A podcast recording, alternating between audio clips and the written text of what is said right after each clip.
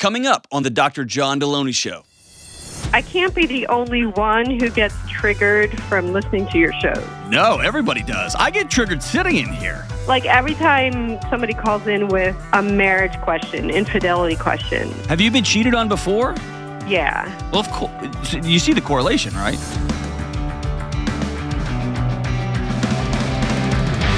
What in the world is going on? This is John with the Dr. John Delony Show. Talking about mental health and marriage and parenting and schools, whatever you got going on in your world.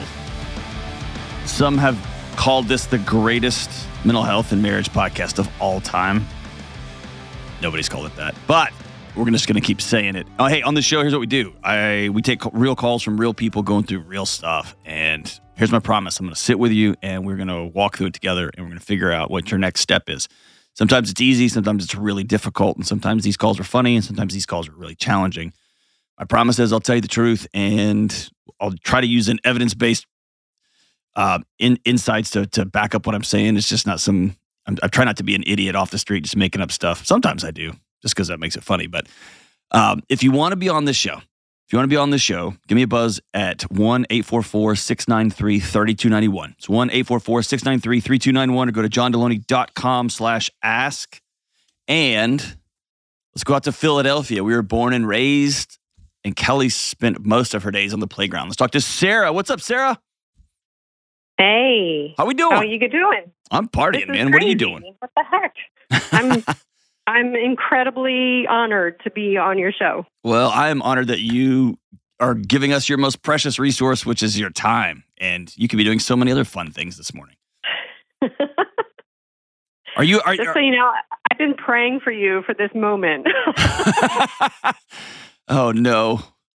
Did we used to date or something? I'm, that's my like biggest fear that an old girlfriend's gonna call and be like, "You were mean." no, Okay. no, not even close.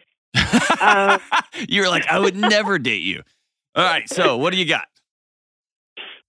So I felt like I can't be the only one who gets triggered from listening to your shows.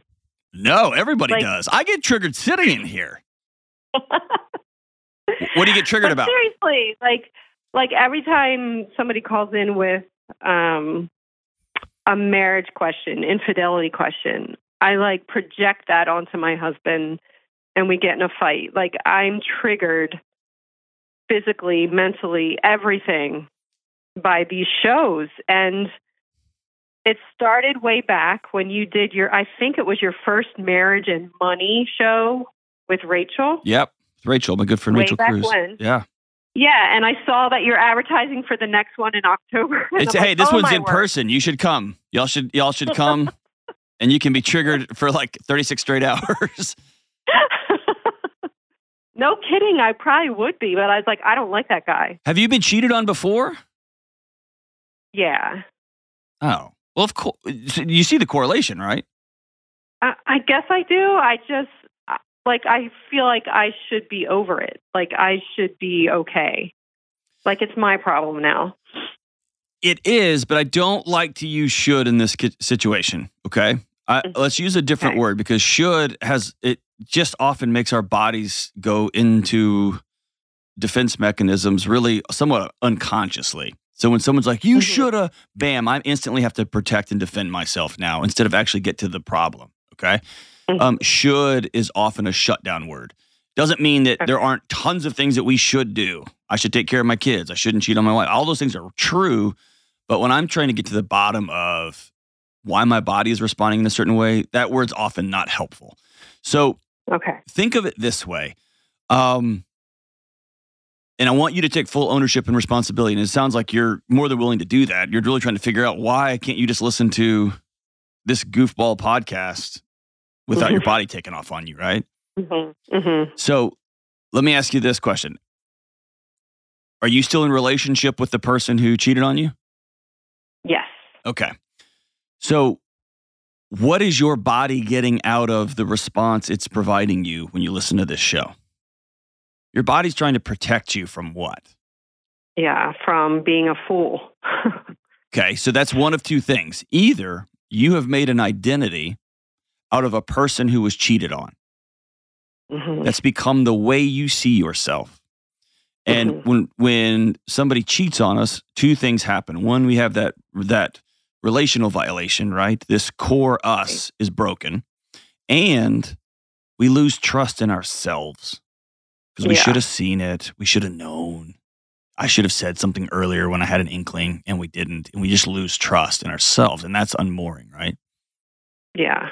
So that can be one. The other is your body recognizes very similar patterns over the last year or two.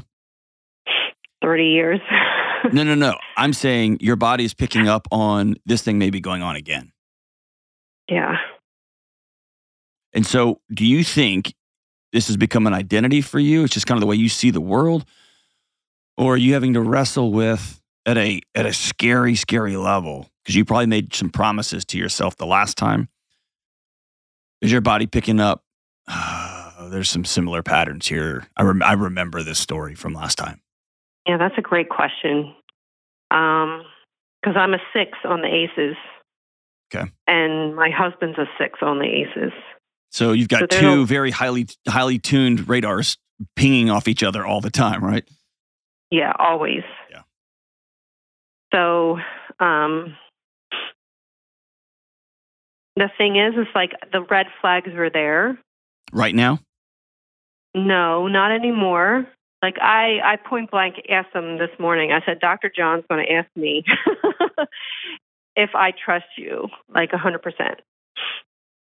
And he, you know, without even finishing the sentence, he said, "Yes, you can trust me a hundred percent."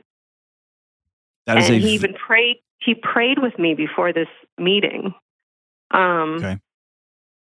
So that is a very different question than have you cheated on me again? Right. It's a very different question. And it's an evasive question that we often ask to keep ourselves safe from the truth. right. Right. So let's pretend that your husband's been perfect. He screwed up. Um, what was the nature of the infidelity, by the way? Um, huge porn and lust and inappropriateness with um, customers. Okay. Um, how long ago? D Day was three years ago, and we've been we were married twenty seven years when I found out. How long was it going on before that? Probably twenty seven years, if not more. Okay. And you, in retrospect, do you see where you missed it, or was this just a total shell shock? Um, I feel like I didn't miss it. I was led to believe that I was crazy. Yeah. Were you? Uh, let me ask. That's a probably better way. Were you roundly deceived, or did you choose Yeah. to not know? Mm, probably chose to not know. Okay. All right. Because because one of those it, there's a there's a level of pathology. So here's for for everybody listening and, and for you, Sarah. Here's what I'm, here's what I'm getting at. Um. Um. Affairs happen. One night stands happen. Going to a work conference and you meet somebody and y'all start laughing and one thing leads to another. That happens. Or texting back and forth with a workmate that leads to this, leads to this. That happens. Okay. And I'm not saying it's right. I'm not saying it's good. I'm saying it happens. And I've got empathy for that situation. I understand it. Okay. If that leads to significant dishonesty, gaslighting, why you, you can't trust me? It's just your fault. You never trusted anybody. You've been doing this since we were dating. And it leads to these giant cover ups. Well, now we have another layer as far as I'm concerned. hmm Okay. Um, and that layer of not only did I do something outside of my value system, but now I'm going to just intentionally destroy somebody else to prop it up and keep it going. Mm. Those are two separate issues to me. And as far as I'm concerned, and I may be wrong here, and that's fine if I am, one is infinitely more nefarious than the other. Sure. Okay. And the, the the the other option is there's this going on. Your husband's a natural flirt. He's always clicking out of the computer whenever you come home. The he's the The search history is always deleted when you pick it up, even over something silly like just checking movie times or something. And that nagging feeling inside, like, oh, he is always flirting with those customers a lot, right? And you Mhm. choose to not ask. hmm There's a participation there, right? It's not that he's hiding Mhm. anything. It's just, I just, uh, I'm just going to keep my head down and we're just going to keep doing this thing. And so it could be a mix of any of all that. All, all that to say is when you listen to my show and we're talking, we're having real couples going through real hard things right now and Mhm. real individuals wrestling with infidelity and with trust and with all those things. Your body's response tells me that you haven't fully either grieved it, you haven't fully owned it, and that it is Mhm. still a way that you are viewing the world. It's still the, the glasses that you wear. Sure. Yeah, that makes sense. And then the two que- so that leaves me with two questions for you. One, why listen to the show? Like stop listening, stop listening. It's like, man, every time I touch that stove, it burns my hand. Or keep listening to the show and choose to enter into a really difficult season of healing. Because I don't know that you're there yet. Yeah, I don't think I am either. So why have you chosen to not enter into that? What what are you getting by hanging on to this thing? You know, that safety, that feeling of safety? Yeah. I just feel like I'm I'm waiting for the other shoe to drop every day. What does he, your husband say when you tell him that? He says he understands, but he's faithful. Like he gets it now. Like he wasn't always empathetic. Um but he says I can trust him. What have you asked him to do to prov- to demonstrate trust? Not to just say it. What have you asked Right. him to do? What behaviors are different now? I asked him to cherish me. um, he's not very good at that. I've asked him What does cherish what what does cherish you mean? mm, to think about me when I'm not around. How does he demonstrate that to you? To bring me something that means he was thinking of me. Okay. You want him to buy you stuff. Yeah, or I don't know, just anything. Write me a note, something that makes me believe that he was thinking about me. Okay. And be affectionate with you. Be flirt with you the way he flirts with customers. Yeah. Yeah. So what it you doesn't always happen. I know it doesn't. I can hear it in your voice. Yeah. And what you haven't done is you haven't said, I want you to give up your cell phone Mm. and get a flip phone. What you haven't said is, I'm going to start tr- seeing customers, not you. Or I don't know if y'all are at a family business. I'm making something up. I want you to Mhm. consider another line of work Mm. because when you go off to see clients, I still can't breathe. Right. What you've asked him to do is something on the periphery. And I'm going to say this with all due respect and kindness and love to him and to you. I'll buy you stuff. That's fine. And I will hold your hand when we're watching TV. That has nothing to do with my extracurricular affairs. Mm. And so, what you're asking him to do are two different, and, and what your body's demanding are two different things.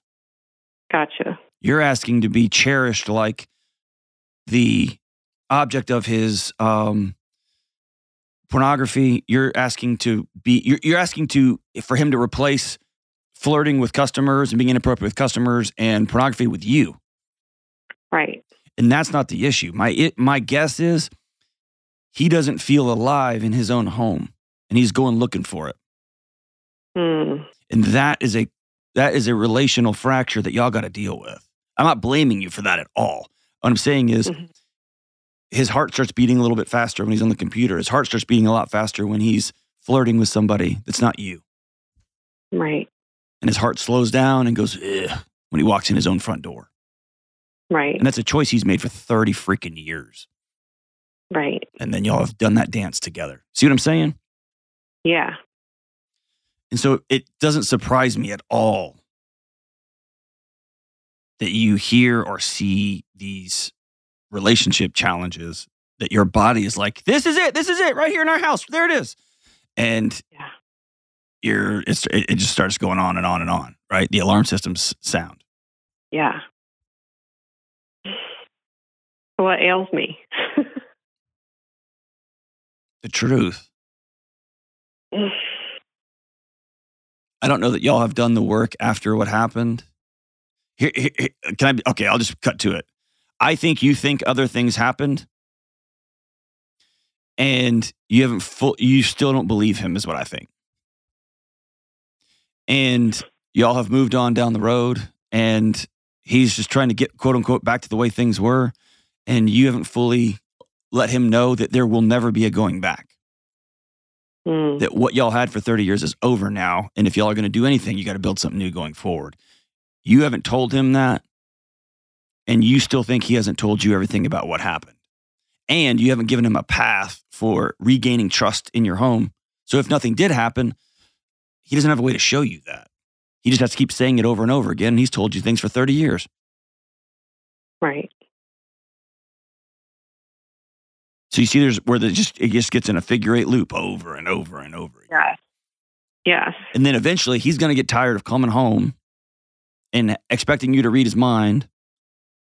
hmm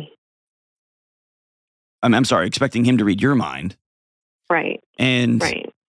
then somebody's going to make him laugh. And now we're off to the races again. Or a buddy's Right. going to send him a funny email that's not so funny. That's he's going to be down a rabbit hole again. This isn't Mhm. your fault. I don't want you to hear me say that in any shape, form, or fashion. He's got a ton of work to do, and I'm, and man, I wish he'd call into the show because I would tell him he needs to be, shut his mouth and start acting differently, and he's not doing that. Right. But I think y'all got to get to the core healing here because you just aren't there yet. That's that's what I think. I could be out to lunch, but that's what it sounds like to me. No, I think you hit the nail on the head. I'm sorry. I wish I was wrong. I wish I was wrong. no, it's good. It's all good. This is a divine appointment I was praying for. Um, I wish that dang. I wish the divine could have been kinder to, to to both of us. So here's the path forward. You have to own reality. You have to choose reality, and I don't think you're there yet. And so often when folks get stuck and they are in this loop like y'all are in,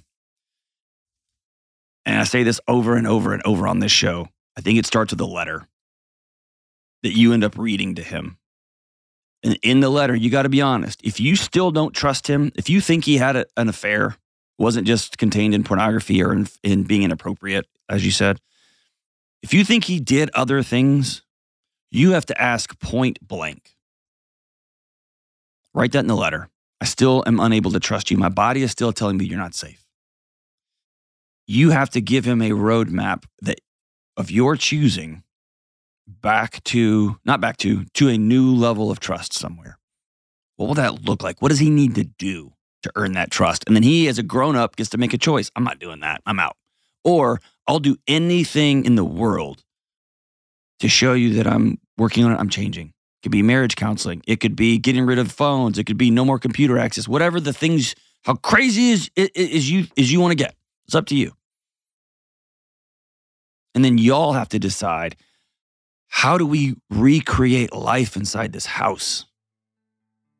What do I need to do to help you feel alive? And what does he need to do to help you feel alive? You've told him, I want you to cherish me. I want you to buy me gifts. I want you to think about me. He needs to be able to say, I need this, and I need this, and I need this. And then y'all spend the next 60, 90, 120 days, two, three, four months practicing meeting each other's needs and meeting each other's needs, all with a goal of re earning this trust back, building something completely new. But it has to start from a platform of reality, honesty, truth. That's where we got to start, Sarah. Hang on the line. I'm going to send you a copy of Own Your Past, Change, Change Your Future. Um, you can go through it, and man, he can go through it with you. And um, that can be something that unifies you two together that y'all use as y'all begin to build something new. Give me a call back. I'll walk with you every step of the way. We'll be right back.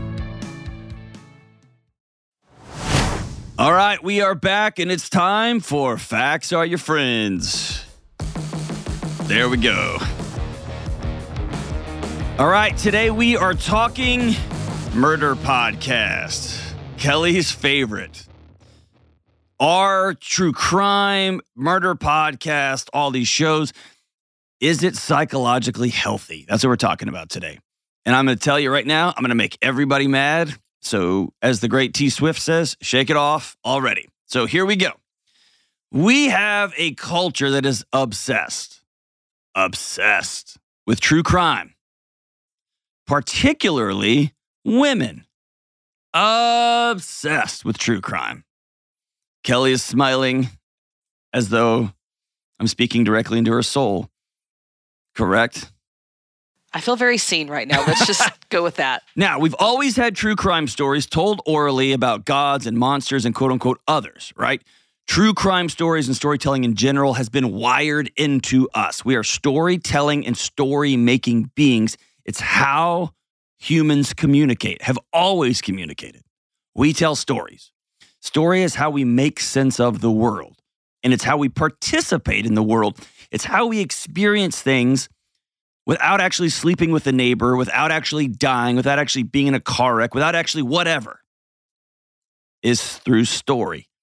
Somebody tells us a story. This thing happened. We watch a movie. We get to see it happen, but we don't have to actually experience the full weight of that tragedy or that ah, but we get to kind of participate when he win, hits the winning home run or when Rocky comes back in Rocky 4 and, and and wins or whatever.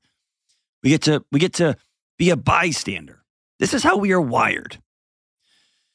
And then modern media hits the scene and we are captivated by serial killers, murder, Freddy Krueger, Alfred Hitchcock, all this all the stuff, right? And it taps into a very natural, a very wired into us um, survival instinct, which is to always be looking for threats, to identify threats, to see them, to be able to predict ahead of time what they might do, what you might do. This is what makes humans humans. This is the frontal lobe, right? This is being able to say, okay, if X happens and Y happens, then I'm going to do Z, right? So it kept us alive because we couldn't fight bears, but we could anticipate bears. We could strategize about bears.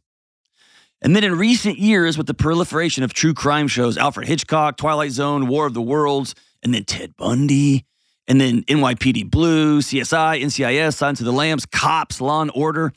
The line between true crime, fiction, the unknown, the dark forces, and your neighbor who looks nice but might actually be luring old people over to eat them and skin them alive and use their skin as a dress.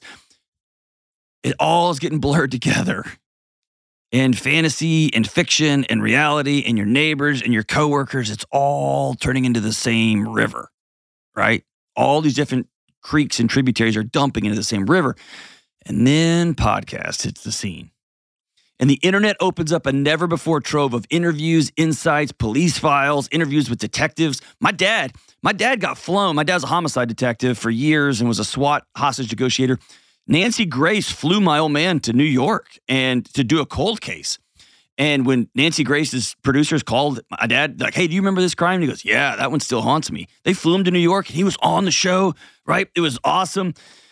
True crime has become braided together with celebrity culture and our ability to, to participate in a ringside seat to what happened. So think about when Ted Bundy was on the scene. There would be a news article at, at six, and then again at nine, and then a newspaper. Well, now suddenly there's troves of Ted Bundy movies, Ted Bundy interviews, Ted Bundy poetry. We can read it all. We can look at his pictures.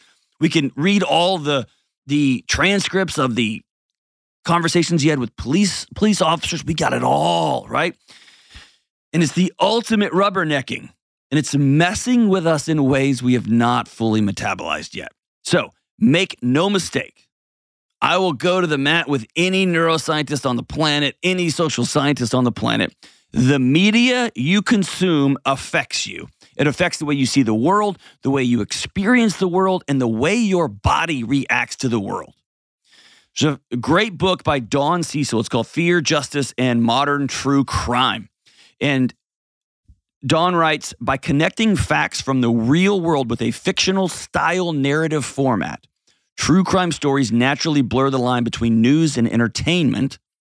The melding of facts and entertainment is commonly referred to as infotainment. if you're a true crime junkie or a modern a murder podcast junkie, like I don't know, Kelly and Jenna and their friends, you are being entertained by the death, murder, investigation of something that really happened packaged in an entertaining way. That's crazy. And I think, Kelly, tell me if I'm wrong. I think the first podcast it was Serial. Was that the first one that kind of set all this off? Uh, yeah, probably so. That was the big one that um, kind of kicked off the podcast. So I met world. Sarah Koenig and like going down like that felt, and I haven't kept up with it in all the the other seasons, but I remember her. She came and met with my law students and was was a, did a great presentation. But it sounded very altruistic. Like she got she got um had a question and kept asking and kept asking. Very journalistic endeavor into this. Oh, I thing. think so. Yeah. Now there was other podcasts I believe before that that were kind of one-offs, but hers was the first one where you're telling a story in a 10-week arc or whatever. But um, yeah, her started off with the story that she had heard about this guy, and it was like, I don't think he's guilty, and then it just goes from there. But it's it's the music swells and then the wait till next week it like uses the best parts of alfred hitchcock and the best parts of like friends and then a real murder and it, it braids it all together and we're like and what happened? And then there's that little bit of could this happen in my town? Right? In this in my neighborhood? Maybe? Allegedly? Right? That's my favorite allegedly. Um and so and then i remember being so bummed out by s town. Do you remember that one Yeah, that was uh, one county over from where my husband's from. So that explains so much. Yes, it does. About where you went man hunting. Um, but but listen, here here's what was so frustrating about that. I w- I waited through that entire podcast and I got to the end and they explained it. And it could have been a 60 minute. This guy was doing this particular thing. I think it was smelting or whatever he was doing, and it affected his brain chemistry. Right. And, And he, he was, was mad. He was brilliant. crazy. Yeah. But they that's not how they told it. They No. kept me hooked for. Oh, I'd say one with that one. I kept waiting for like there was going to be this big thing, and yeah, there really wasn't. Oh, man. Okay, so why do we consume this madness? Why do we do this? Some experts say we consume these shows as a way of quote unquote learning or mentally rehearsing what we would do. So it's about preparation, it's a dress rehearsal. So we watch Silence of the Lambs, or we watch even, and I know this isn't true crime, but for a lot of adolescent males, it kind of is, like the John Wick movies. Okay, so this is what I would do. I'm gonna bury all these rad weapons under my concrete floor and then chip it out with a sledgehammer and then ride a horse with a sword down the subway. It all gets mushed together here. Or like if Hannibal Lecter comes to my house, ah, okay, I'm gonna, number one, you're not gonna do anything. But so it's about preparation, it's a dress rehearsal. Number two, we consume these shows, as I said earlier, as a way of participating, pretending to get inside the head of a murderer or a detective or a victim's family without getting blood on our hands. It's the ultimate voyeuristic um, activity when we and it's consumed in a podcast. It can be super powerful because get this, your brain creates the art, the actual pictures in your mind from the words of the show. The cognitive work that goes into the imagination can be very, very powerful because your brain draws from what it already knows. And so when it says things like, and the neighbor had a shifty look about him, your brain will go looking for your neighbors. It's different than a movie because in a movie, you see Robert Englund playing Freddy Krueger, and it's like, oh, that, I got a picture of Freddy Krueger. Not so with a podcast. With a podcast, your brain has to carry the cognitive load of the story. It inserts people from your past. Remember that coach? Yeah, that coach was a little bit sketchy he might eat children. And it begins to craft this narrative around people you know. I'm looking at Kelly and she's like, oh, I feel exposed. A little bit on that one, but not totally, because I don't. You do. I don't see people like in my world where I start thinking about that. Now, but, okay, but you don't think about it, but does your body? And I realized I said that in kind of the creepiest way possible. Thanks, John Mayer. but Um, does your body? I said that's so gross. Um, I don't know. Now Jenna says that she does the um, like how I would how I would handle myself in this situation, Mm-hmm. and I don't do that, but she says she does. Yeah, I think I more so started listening to them when I moved to Nashville from my home because I was like, okay, I am a 18 year old woman moving to a new city, and one, I'm intrigued by like the cycle, like why do they do that? Like what makes them want to do that? But also, okay, what can I learn from these stories of like, okay, here's what not to do as a young woman living on her own in a new city. So you listen to these as like research. Kind of. I mean, like I know I'm never going to wear So my hair terrible. in a ponytail when I go to the grocery store because they'll grab me from the back. never, you'll never catch me doing that. Oh, yeah, things like boy. that. Incredible. Incredible. All right. So this hey, this is the reason why um in education why we ask kids to figure things out because it develops new cognitive maps instead of just presenting it to them in a picture or a form. All right. So number 3, some uh, experts put out there that people listen to murder podcasts obsessively because they need to see good triumph over evil. Um, with all the mayhem and madness out in the world, it lets us believe a little bit of good overcomes. Except, I'll say this every podcast I've ever listened to, good never wins. There's, it never ends well. Yeah, I don't see. I mean, I don't buy that argument, but maybe I don't either. others do. No, I don't because I know that even when I listen to different podcasts, I have to to take a break from them. I have to detox because your brain gets kind of too into that, and there's all of a sudden you can't find good because even if yes they catch the person, There's still somebody murdered. there's still probably multiple people, and there's still this. You know what is wrong with our brains? What's wrong with people? So no, I, I don't buy that as an argument. All right, so here's what we need to sit on. Cecil says that consumers of true crime are being exposed to a distorted picture of criminal behavior and justice. So, in a true crime, I've, I've walked into homes where there are, unfortunately, people who have passed away, who have been, who have died violent deaths. There is no music swelling. There's no um, like loud piano and symphony that that that comes. There's no ticking clocks or dramatic pauses. It's this weight in the silence that I can't explain unless you've been in there. I've been in active shooter exercises. I've been in a building with an active shooter on the campus. It is not like it is on a TV show. It's very, very different. There's a level of haunting that is unique and it is weighty in a way that I can only explain if you've been there. It's why police officers often hang out with other police officers because there's a shared weight that they just carry because they know what goes on in the in the homes in their neighborhood in the middle of the night that regular neighbors don't know. And so when you consume podcast as infotainment, when you consume murder and investigations and police work and bad guys and good guys as infotainment, it distorts reality in a pretty profound way. It also decreases confidence in the criminal justice system as a whole when all you consume is a 10 part series and you go to the next 10 part series and you go to the next 10 part series and you look over the course of a year and you've consumed 10 10 part series.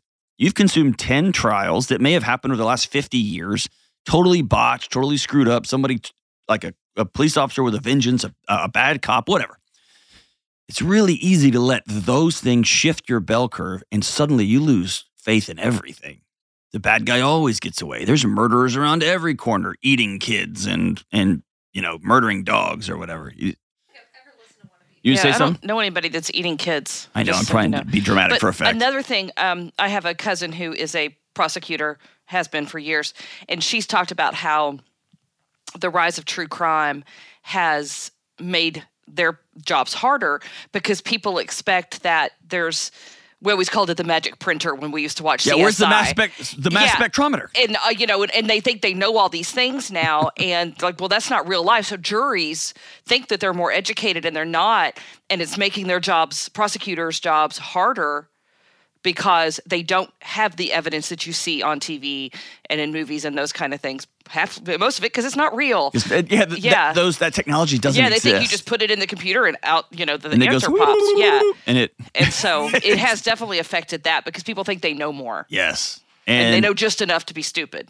and they know enough Hollywood to then look over at the police officers and say, y'all must be incompetent idiots. Or right. the prosecuting you should have done this. You should have done this. What about this? Yeah. Right, right, right. So I am wholly with all of my guts, not compelled by the literature that suggests there is no correlation between violent media and increases in all cause violence. I also am going to expand violence. So if you tell me kids can play active shooter video games for 20 years and there's no increase in gun violence, cool. I don't believe that all cause violence, meaning a body that is always heightened, a body that is anxious, a body that is depressed, a body that is a little bit sharper, a little bit louder, a little bit more antisocial, a little bit more isolated. I, I don't buy that, not even for a second. Um, I'm wholly unconvinced by data that suggests there is no psychological toll or cost to mainlining this type of entertainment. I just don't buy it. Um, it might not make more violent kids, but it might make them, as I said, more anxious, more depressed, more ADHD, more prone to isolating behavior, practicing of suicidal behavior. These correlative studies saying there are no problems are, in my opinion, they are highly misleading. I just don't buy them. Consuming and participating in violence is going to have an effect on the way you experience the world. Period. Period. And listen, we know from other other academic disciplines the importance and strength of behavioral models. A picture of new behavior alters our behavior. It gives our brains a new map to follow. It's why initiatives to increase diversity representation in media is so important. It changes our feelings and emotions and thoughts. It gives us a new model. Oh, somebody who looks like that could be an attorney. I've never seen that before. That's why those initiatives are so important. But those same media companies then come out and say, hey, all the violence that we put out here, that, that doesn't impact behavior at all. And these media companies talk out of both sides of their mouth. We need to provide new pictures so that we can give new people avenues for empathy, for behavior change. And ah, that doesn't alter anything. It's not intellectually honest. And we know that when we watch the news over and over and over again, it makes us more anxious, more depressed, more angry, more rageful. Why in the world would we think it doesn't apply to us? So here's my three insights, and Kelly, you get the final rebuttal. Here we go. There's a shifting of the bell curve that happens. Most people don't personally know someone who's been kidnapped, beheaded, and murdered, or whatever happens in these podcasts. Now we have murder podcasts and horror movies, and we know so much more. I'm personally convinced after years of hanging out with police officers, veterans, and first responders that it shifts our bell curve into things that never happened, wouldn't even enter our mind, to things that happen all the time, everywhere. And the data just doesn't bear that out. It makes our bodies more alert m- more of the time. Podcasts, this is number two, podcasts are a new technology that affects us more than we know. We are overinformed and underexperienced. We have seen a million sex acts on TV. That's probably a little bit, uh, that's probably a lot, but we've seen a lot. Yet the data tells me that fewer and fewer people are having intimacy in real life. We see so many violent acts on TV. Yet we have more and more parents who don't let their kids go to their grandparents' funerals because they don't want to bother them. They don't want to scare them.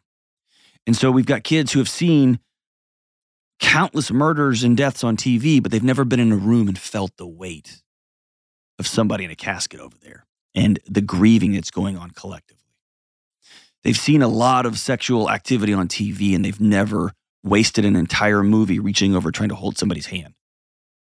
So there's a disconnect between what I'm seeing and what I've, my body's experiencing. And when it comes to podcast, here's why this is so different for all of us.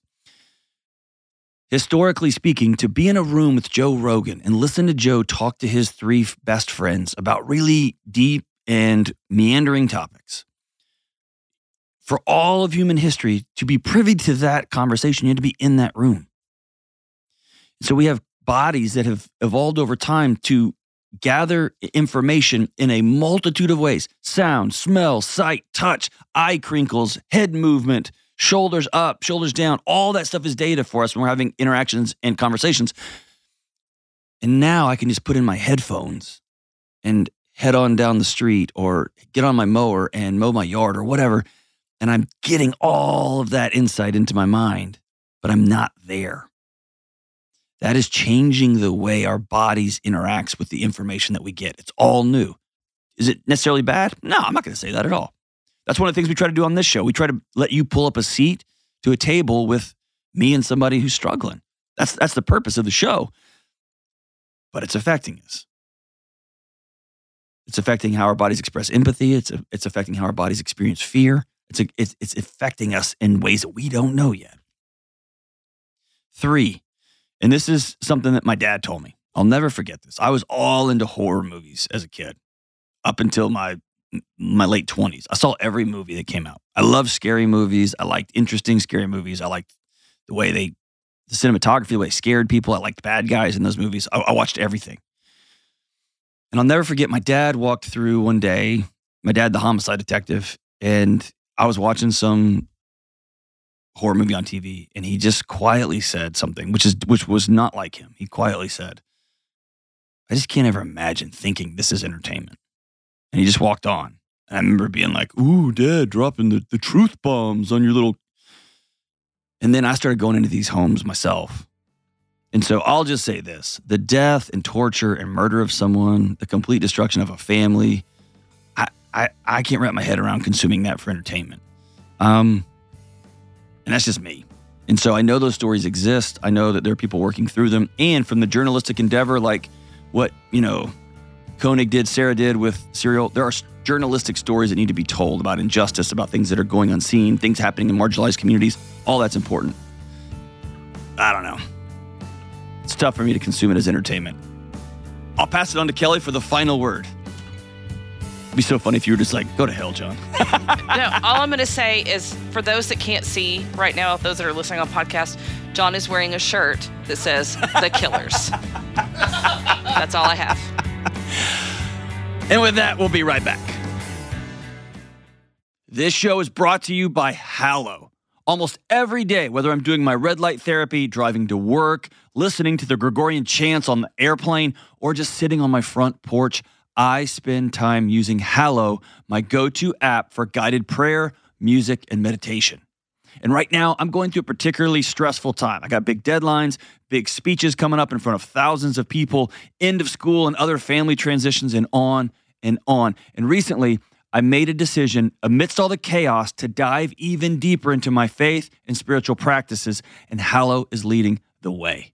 Hallow is the number one prayer and meditation app in the world. They have 10,000 plus audio guided prayers and meditations, including daily prayers, daily gospel reflections, daily psalm readings, daily writings, minute meditations, and more. And there are places for people in Hallow who are skeptical and new to this whole faith conversation. And there's places for those who have been swimming in these waters their entire life and who just want to go deeper. And there are stories, audiobooks, and other special things for kids and focuses on mental and emotional health. For listeners of the Dr. John Delony Show, Hallow will give you three free months. That's all 10,000 plus prayers, meditations, music, lecture series, all of it. Three free months. If you go to hallow.com slash Delony. That's hallow, H-A-L-L-O-W dot com slash Delony. All right, we're back. Let's go out to Jennifer in D Town in Dallas, Texas. What's up, Jennifer? Hi, Dr. John. How are you? I'm good. How are you? Pretty good. I can't believe I'm actually getting to speak with you. I can't believe I'm talking to you. Hey, are you are you a murder podcast junkie? No, definitely not. I can't handle it. Good for you. Good for you. It's a healthy brain you got there. All right, so what's up? Well, my question for you is how can I be a less controlling significant other?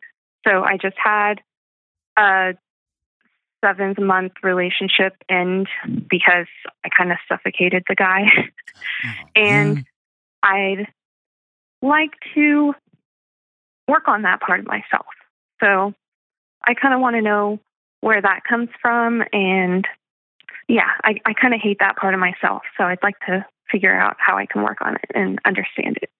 Well, I don't want you to hate any part of yourself. Can we start there? Sure. Okay. Um, something about a relationship sets your body on guard and really makes your body worried about somebody abandoning you or somebody hurting you. and is trying to solve that by really tightening up your grip. And so I just want to honor the fact that your body's trying to take care of you in the best way it knows how. And ah, you've learned that it it chokes people unconscious. And so we're just going to learn a different different set of tools. But I don't want you to start from a place of hate. Is that cool? Cool. Or as my friend Ian Simpkins says, um, whatever you think your hate is doing, love can do better. Mhm. Okay. So let's start from Okay. that place. Is that fair? Fair. Okay. What makes you think you smothered this guy? Um, well, he told me.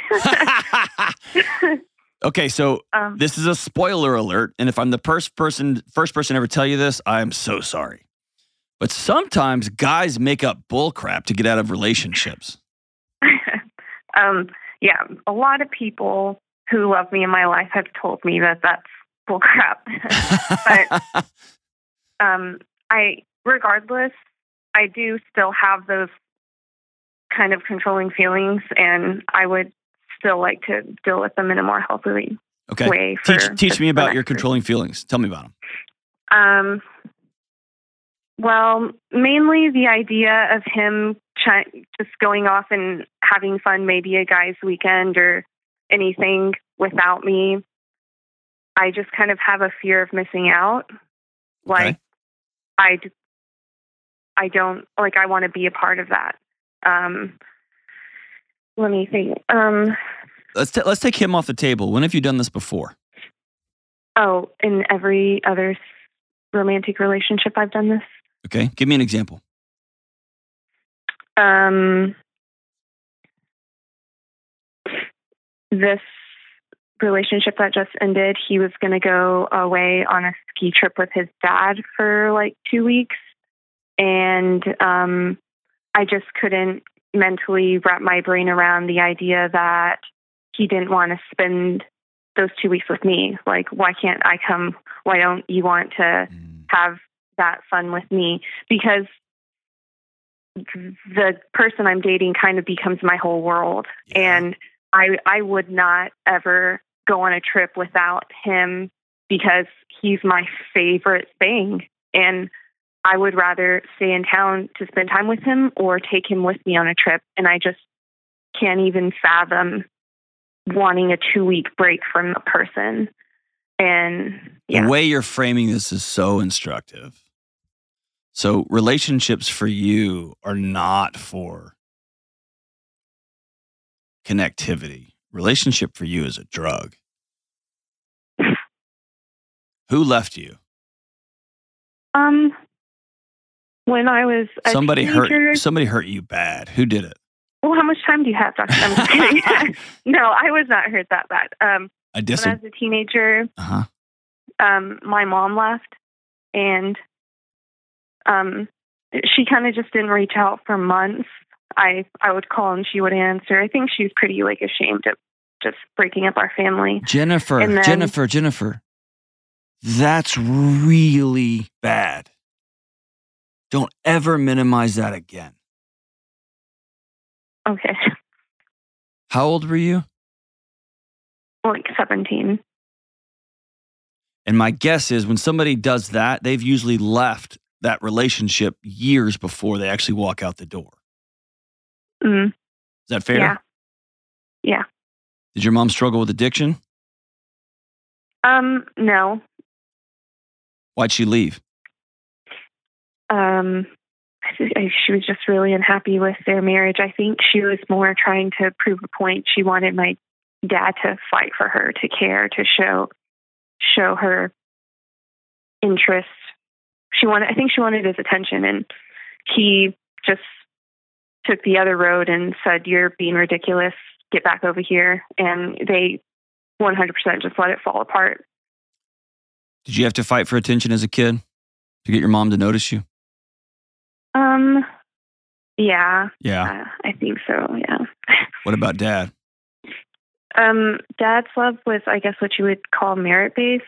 Conditional. as long as, uh, yeah, as long as I was doing something, accomplishing something, and I, I will say, after my mom left, my dad he had to get a second job, and then he started dating and he disappeared too. And then the same thing with my older sibling.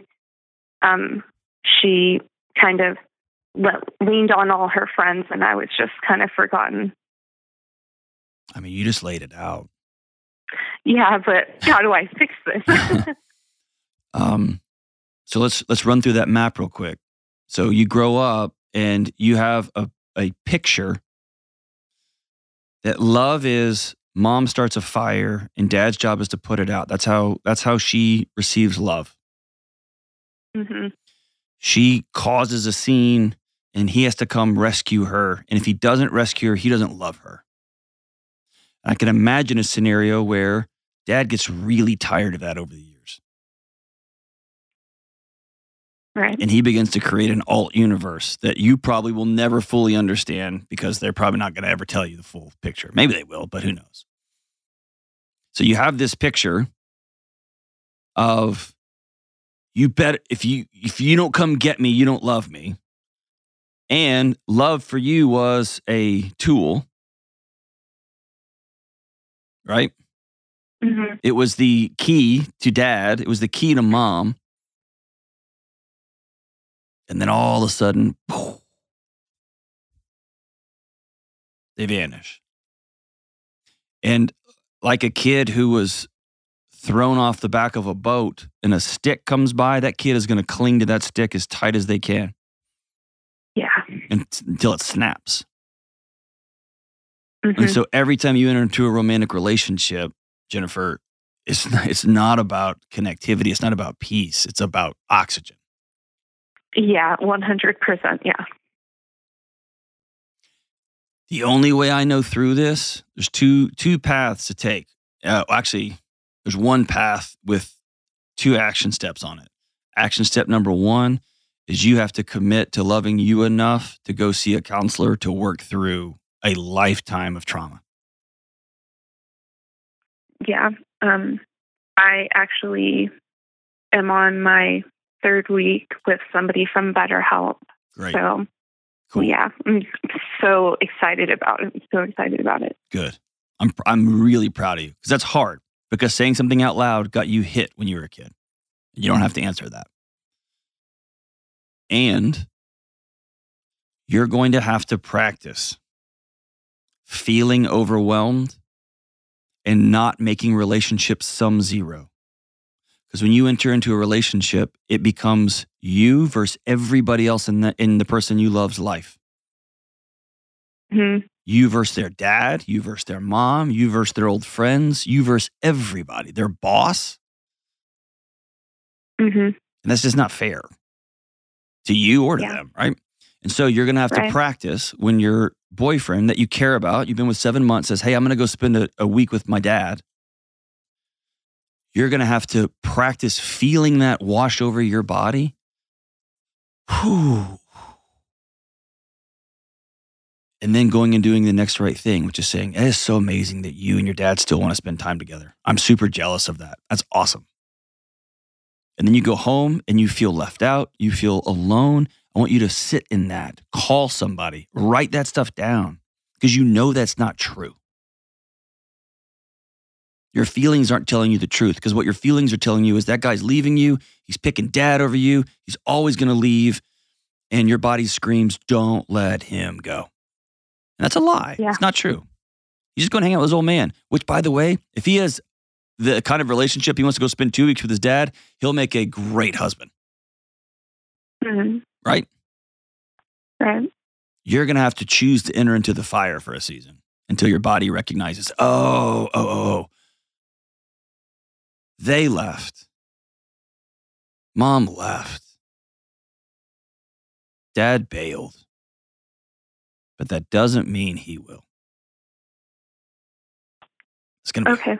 It's gonna be hard. Now, I just threw a lot at you, and I can feel you not breathing very much. Tell me what you're feeling. um, I mean, I figured that I'm going to have to just muscle through that feeling when no, I no, have no, no, it. no, no, no, Jennifer. Not muscle. the opposite. Let go. oh, You are not swimming upstream. You are a leaf going downstream. okay. Okay.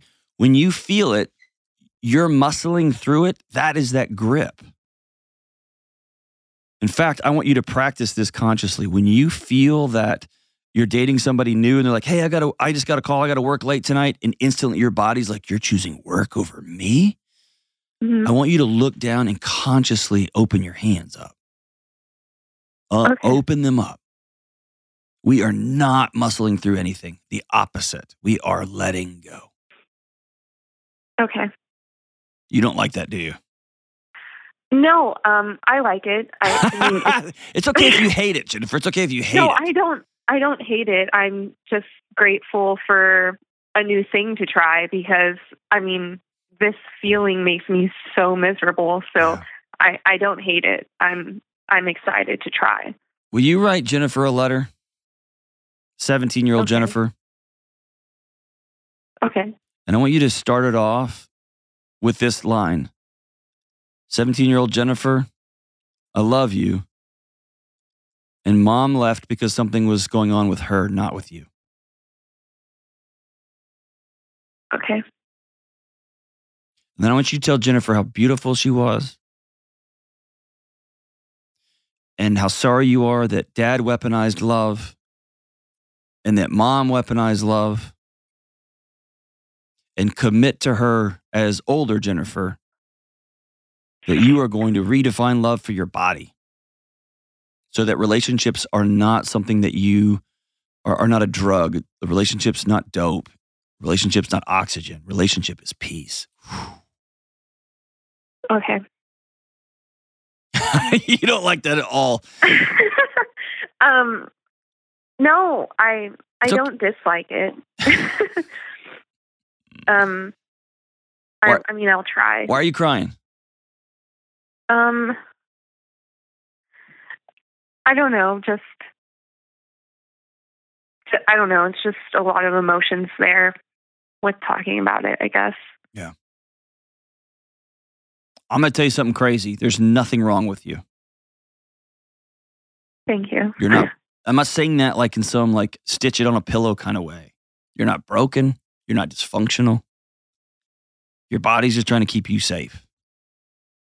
And the two people, the two freaking people who were never supposed to leave, they, they bailed on you. Yeah. the two people who are supposed to look at their little bitty girl and say, You can burn down the tallest building in the world and you're still my little girl. They didn't do that. They said, Hey, if you uh, run real fast, eh, I'll buy you pancakes. If you uh, get such, such and such a grade, I'll, I'll wink at you. They weaponized the whole thing, man.